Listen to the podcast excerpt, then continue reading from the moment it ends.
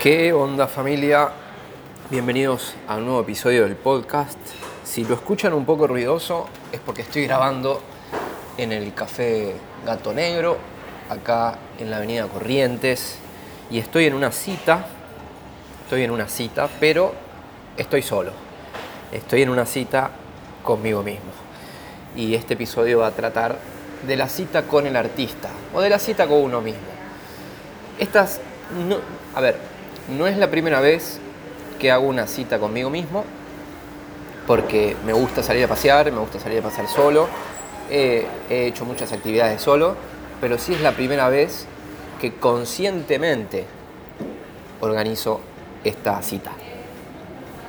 Bueno, les pido disculpas si, si escuchan un poco de ruido y además estoy como hablando con la voz un poco más baja porque, nada, hay gente y me da un poco de vergüenza, para ser sincero pero igual me elegí una mesa alejada. Y bueno, antes de, ponernos a hablar con el tema, les quiero contar un poco el lugar donde estoy, que porque trata un poco de, lo que tiene que ver con la cita con el artista. Les voy a contar también de dónde viene. Estoy rodeado de aromas, porque en este lugar eh, se especializan en el té. Me pedí un té especiado, un sanguchito tostado eh, estoy rodeado de madera, es un local que tiene 90 años, es uno de los bares notables de la ciudad de Buenos Aires. Eh, a veces muelen café, viene alguien, compra café para llevar y se siente el olor exquisito del, café molido. Y es este juego de, sensaciones, ¿no? De, cargar, de cargarme de, de sensaciones. Hoy lo que hice fue, estoy en la avenida Corrientes, para los que no conozcan, la Avenida Corrientes en la ciudad de Buenos Aires es uno de los lugares donde vivía la bohemia o, el show business del teatro y de los cines y de la vida nocturna de principio del siglo del año pasado. Hoy es lo que queda de eso. De hecho, pensé que, digamos, hace muchos años que no venía a caminar por acá. Yo venía cuando tenía por ahí 17 años y cuando era más joven también venía con mi abuelo y recorríamos librerías y comprábamos libros. Mi abuelo me, me pasó su amor por los libros. Y después yo cuando estaba queriendo ser escritor y cuando estaba estudiando la carrera de letras y ta, ta, ta, venía mucho por acá, venía solo, eh, me metía a las librerías, que había muchas más librerías que ahora. La oferta de libros siento que era también mucho más atractiva, o quizás porque no había tanto internet ni redes sociales. De hecho, las redes sociales en esa época no existían como tal. Y por ahí era más excitante para mí. No sé si es que la Avenida Corriente se volvió aburrida o yo ya no la encuentro tan excitante, pero se, puede ver un poco de decadencia, por decirlo de alguna manera. Eh, gracias a Dios el lugar que elegí es todo lo contrario. De alguna manera es como un bastión de, del buen gusto y de alguna manera tiene esto que estaba buscando que es nutrir los sentidos. ¿no? Em, esto de la cita del artista lo saqué de un libro que se llama El Camino del Artista, después voy a dejar en las notas del podcast la autora, porque ahora no me acuerdo el nombre. Es un libro que había escuchado hace muchos, muchos años, un amigo lo estaba haciendo, eh, ahora están por estar por moler el café, así que voy a estar sintiendo aromas agradables. Eh, y ese es el ruido de que están moliendo café.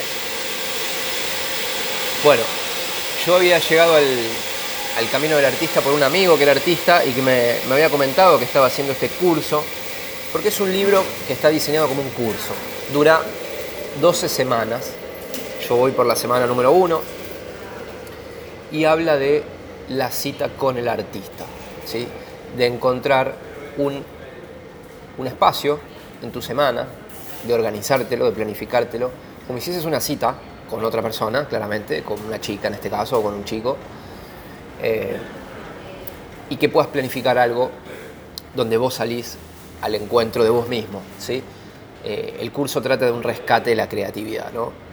y, me gustó la idea. Eh, fue muy curioso porque un día estaba caminando por el Parque Rivadavia, que es un lugar donde venden libros, eh, y lo vi por todos lados este libro. O sea, eh, después entendí por qué, y es porque me lo compré y salió fallado. Entonces se ve que hicieron una tirada de no sé cuántos ejemplares. le salió fallado, tiene muchas páginas en blanco, la intro salió fallada. Y lo vendieron ahí barato. Bueno, yo lo vi tantas veces en, distintos puestos durante todo el día que me sentí compelido a comprarlo. Y bueno, lo compré y no me arrepiento, más allá de que la intro de mierda está con unas páginas ahí en blanco, eh, que no pude leer la intro claramente. Eh, pero no pasa nada porque igual tenía la versión de ebook del libro y tal. Lo bueno del libro es que lo empecé a leer, le di la importancia, le di el espacio, ¿no? Muchas veces tenemos cosas que sabemos que algún día las vamos a hacer y siempre la estamos posponiendo. En algún momento yo sabía que quería hacer el, curso El Camino del Artista y bueno, lo empecé finalmente. Entonces, eh, la motivación fue un poco conectarme conmigo mismo y asignarme espacios para salir al encuentro de mí mismo, de mi creatividad. Y como dice un poco el libro, y yo les quiero compartir de qué trata, eh, cargar las baterías internas, ¿no? Como eh, activar esos sentidos, ¿no? Cargarnos de imágenes, de sonidos, de aromas, de actividades, ¿sí? No hay una actividad que uno pueda hacer en la cita con el artista. La cita con el artista puede ser escribir una canción, en mi caso, escribir un poema, ir a ver una película, salir a dar un paseo a un parque y, prestar atención a lo que sucede. Pero tiene que ver con desconectarse de lo cotidiano y conectarse con uno mismo. Y desde ese punto de vista, creo que el camino del artista lo que propone, por lo menos esto de la cita con el artista, de la cita con uno mismo, creo que es válido para cualquier persona, independientemente de si eso no es si es o no artista, ¿no? Eh, porque en definitiva es salir al encuentro de uno mismo y explorar aquellas actividades que nos dan placer, aquellas actividades que nos cargan de energía, versus todas aquellas actividades que constantemente estamos haciendo que en realidad nos descargan la energía. Por ejemplo, pasar tiempo revisando las redes sociales es una actividad que te descarga. Eh, por ejemplo, eh, juntarte con gente que no te suma y más bien te resta, es algo que te drena la energía. Eh, aunque suene mal escuchar los problemas de los demás, si no hay una reciprocidad, te descarga energía. O sea, si sos la persona que siempre está escuchando a los demás, sobre todo sus problemas, y nadie te escucha a vos, bueno, es un drenaje de energía. Es distinto si hay una relación recíproca donde a veces a vos te escuchan y a veces te toca escuchar, ¿no? Pero bueno, Así que, ¿qué fue lo que hice hoy? Bueno, primero me vine acá, como les contaba, a la Avenida Corrientes, que es como, o fue el, el lugar de las librerías y los libros. Entré, o sea, como siete, ocho librerías. Estuve revisando la sección de libros de arte, la sección de libros de literatura y de negocios. Me di cuenta que tengo una tendencia a ir por el tema de los negocios, así que en el primer, la primera librería en la que entré y ya me vi revisando los libros de negocio, eh, directamente me, escapé y me fui a la sección de arte, que es un poco lo que trata esta cita. No encontré nada, la verdad que me llame la atención. Eh, no encontré ningún libro que particularmente me interesa. No sé por qué, tampoco... Es como que las, por lo menos en las que me metí, las librerías lo que tienen es una serie de libros exhibidos que suelen ser o los más vendidos o las novedades o lo que ellos quieren vender. Y aquellas joyas, aquellas, aquellas gemas, medio que las tienen escondidas y lo tienen en los estantes. Entonces, lo que me pasó es que no tengo ganas de revisar estantes eh, forzando la vista para ver si aparece algún libro que me guste. Eh, no, no sé, como que ya no me motiva un poco eso. Eh, y me gustaría poder encontrar una librería que tenga una curadoría, una curatoría de, libros, ¿no? Que puedes decir, miren, estos libros quizás no son los más vendidos, quizás no son los que las editoriales quieren promocionar, pero son los libros que nosotros consideramos que son muy buenos, que son librazos, y te los ponemos acá a mano para que los puedas ver, los puedas tocar, los puedas leer. De hecho, si yo tuviese una librería, creo que tendría una sección de los libros curados del mes, ¿no? o de la semana mejor. Entonces de alguna manera estás atrayendo y estás aportando valor a los posibles eh, lectores compradores de que visiten tu, tu librería para encontrar estas gemas. ¿no? Este, esta curatoría es lo que aporta valor. Versus una librería normal que los libros que te exponen y te exhiben son los que las propias editoriales quieren promocionar. ¿sí? Por eso en las librerías de cadena eh, nunca miro la sección de, de los libros destacados porque son los más vendidos y los más vendidos siempre son los que las editoriales más promocionan. ¿no? Así que eso por lo menos en mi punto de vista. Así que estuve caminando por Corrientes, me metí en varias librerías, eh, me metí en un par de galerías, eh, literalmente dos. Eh, una es el Paseo de la Plaza, me pareció muy lindo, está acá en Corrientes. Adentro hay como teatros donde se hace mucho stand-up. hay café concert y hay un par de bares donde tocan bandas. Hay un, un bar temático donde siempre tocan bandas de covers de los Beatles, se llama The Cavern, y hay un museo de los Beatles, que no me metí porque estaba cerrado. Me hubiese gustado meterme. Quizás ahora, cuando salgo del café, del, té que me estoy tomando, paso a, dar una vuelta por ahí. Eh, me metí en otra galería, pero no, encontré ningún atractivo. Y no, me gusta ser pesimista, pero pensé que este paseo me iba a aportar más. Bueno, me está aportando un poco de conexión conmigo mismo y un podcast, que no es, no es poco, pero pensé que iba a encontrar algo, ¿sí? Eh, quizás ahora cuando salga me pongo a hacer un poco de day game, que es básicamente si veo a alguna chica que me llame la atención, abordarla con simpatía y tratar de generar alguna charla o quizás ir a tomar algo, es que hace mucho que no lo hago y lo encuentro entretenido. Y, y bueno, sin duda es que la próxima cita del artista, que va a ser la semana que viene, tengo que planificarlo un poco más.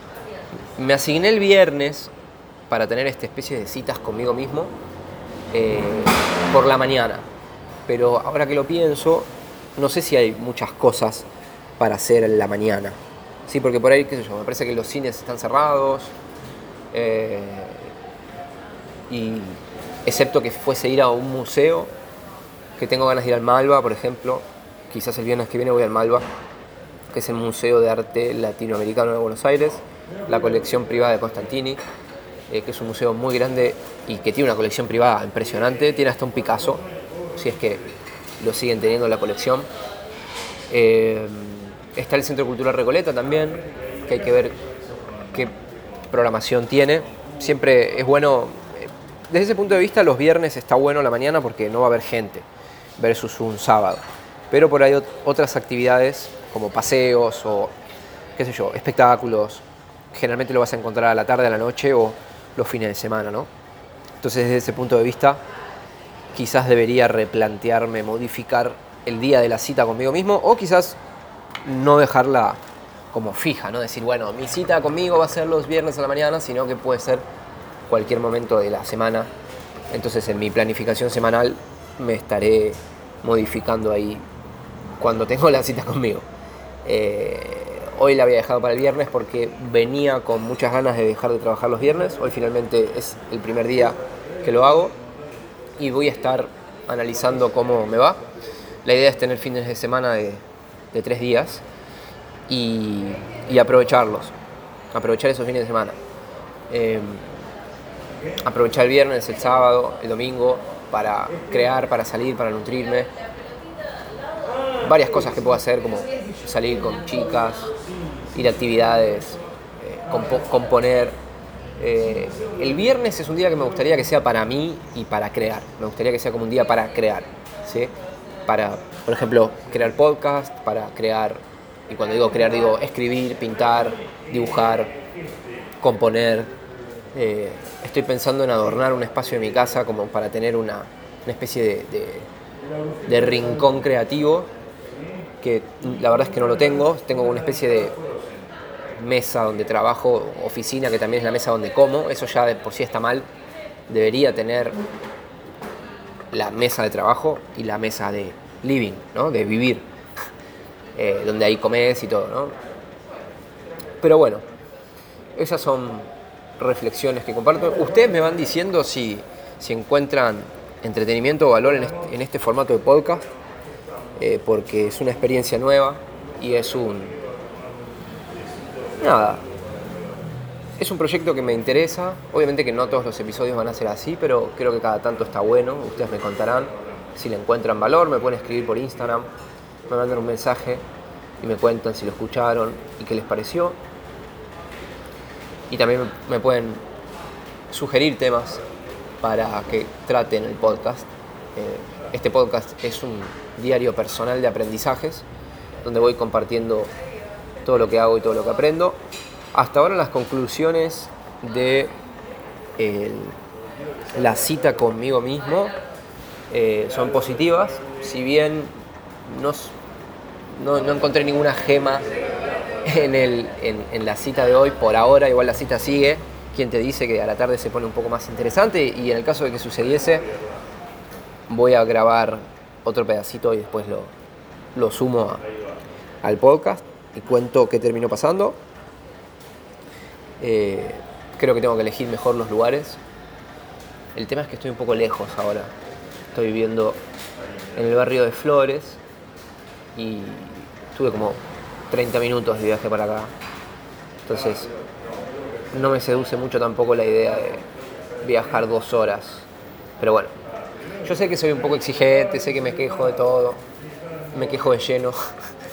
Pero bueno, es algo mío que me acompaña siempre lo importante es darse cuenta, ¿no? O sea, hay veces que me escucho diciendo estas cosas, o sea, no me preocupa decirlas, me preocupa hacerme caso. Entonces yo las digo y después me escucho a mí mismo y digo, Guarjo, no seas tan boludo, te estás quejando de lleno y como que no se convierte en un problema. Eh, es la primera vez que creo un podcast en un café. He creado podcast en la vía pública. Eh, es bastante demandante energía en la vida pública porque recibís todas las miradas, ¿no? Y eso también te drena la energía. Pero en un café estuve dudando si hacerlo, grabarlo ahora o grabarlo cuando llegue a la casa porque de vuelta me da un poquito de vergüenza. Pero la realidad es que nadie me está prestando atención.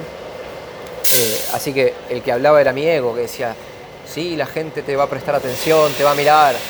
Pero puede ser que alguien haya escuchado un poco, pero ahora están moliendo el café eh, y lo único que se escucha es eso. De hecho, tengo que forzar un poquito la voz para escucharme porque están moliendo el café. Así que es, lo encuentro bastante entretenido esto de grabar podcast en el café. Puede ser que, lo, en el futuro eh, lo haga más seguido porque es bastante, está bastante bueno. Me requeriría salir a la vía pública con el, con el micrófono para grabar porque hoy salí con el micrófono. Es un micrófono de solapa, pero es bastante delicado, entonces no lo saco mucho de la casa, obviamente que excepto cuando lo tengo que usar. Eh, así que tendría que tomar el hábito de, llevarlo por las dudas. Eh, y bueno, eso fue la experiencia de citas conmigo mismo, de la cita con el artista. Después te dejo la reflexión de si te invito a probar tener una cita con vos mismo, diseñarte una salida donde hagas cosas que te gusten, que te pueda llevar quizás una libreta o algo. Un detalle que sí me parece importante es que traté de no prestarle atención al teléfono.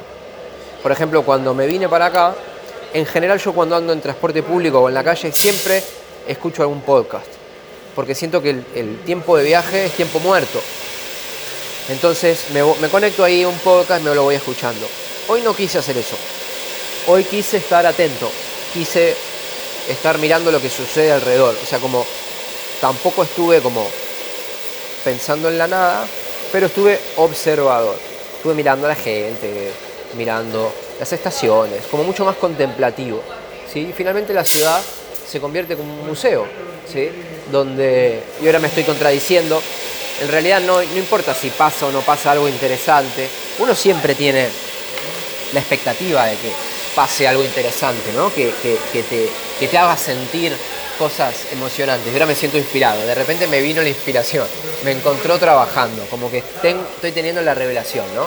El hecho de salir de manera activa, proactiva, como observador, es lo que genera la magia. Porque la magia puede ser un pensamiento, puede ser una reflexión, puede ser el encuentro con un otro, puede ser una revista que encontraste, un libro. Eh, así que fíjense cómo la reflexión del hecho transforma el hecho. Lo voy a explicar lo que quiero decir. Cuando yo, esto no estaba guionado, fue todo freestyle, este podcast. Fíjense lo siguiente, yo arranqué diciendo que esta, este paseo, esta cita, había sido aburrida, digamos, por decirle de alguna manera. Pero ahora que estoy reflexionando, digo, no, pará, estuvo buena. Y el hecho de que cambié, por el hecho de que reflexionando cambié la idea que tenía o, o mi juicio sobre la cita, transformó la cita. Ahora la cita ya es algo mucho más positivo de lo que era cuando comencé a grabar el podcast. ¿sí? Entonces, cómo la reflexión del hecho termina modificando el hecho. Es algo que siempre me, llama, me llamó la atención. Eh, bueno, voy a dejar el episodio por acá. Estamos en el Gato Negro. Si alguna vez venís por Buenos Aires, te recomiendo que vengas a ver, te vengas a tomar un té. No te tomes un café, tómate un té.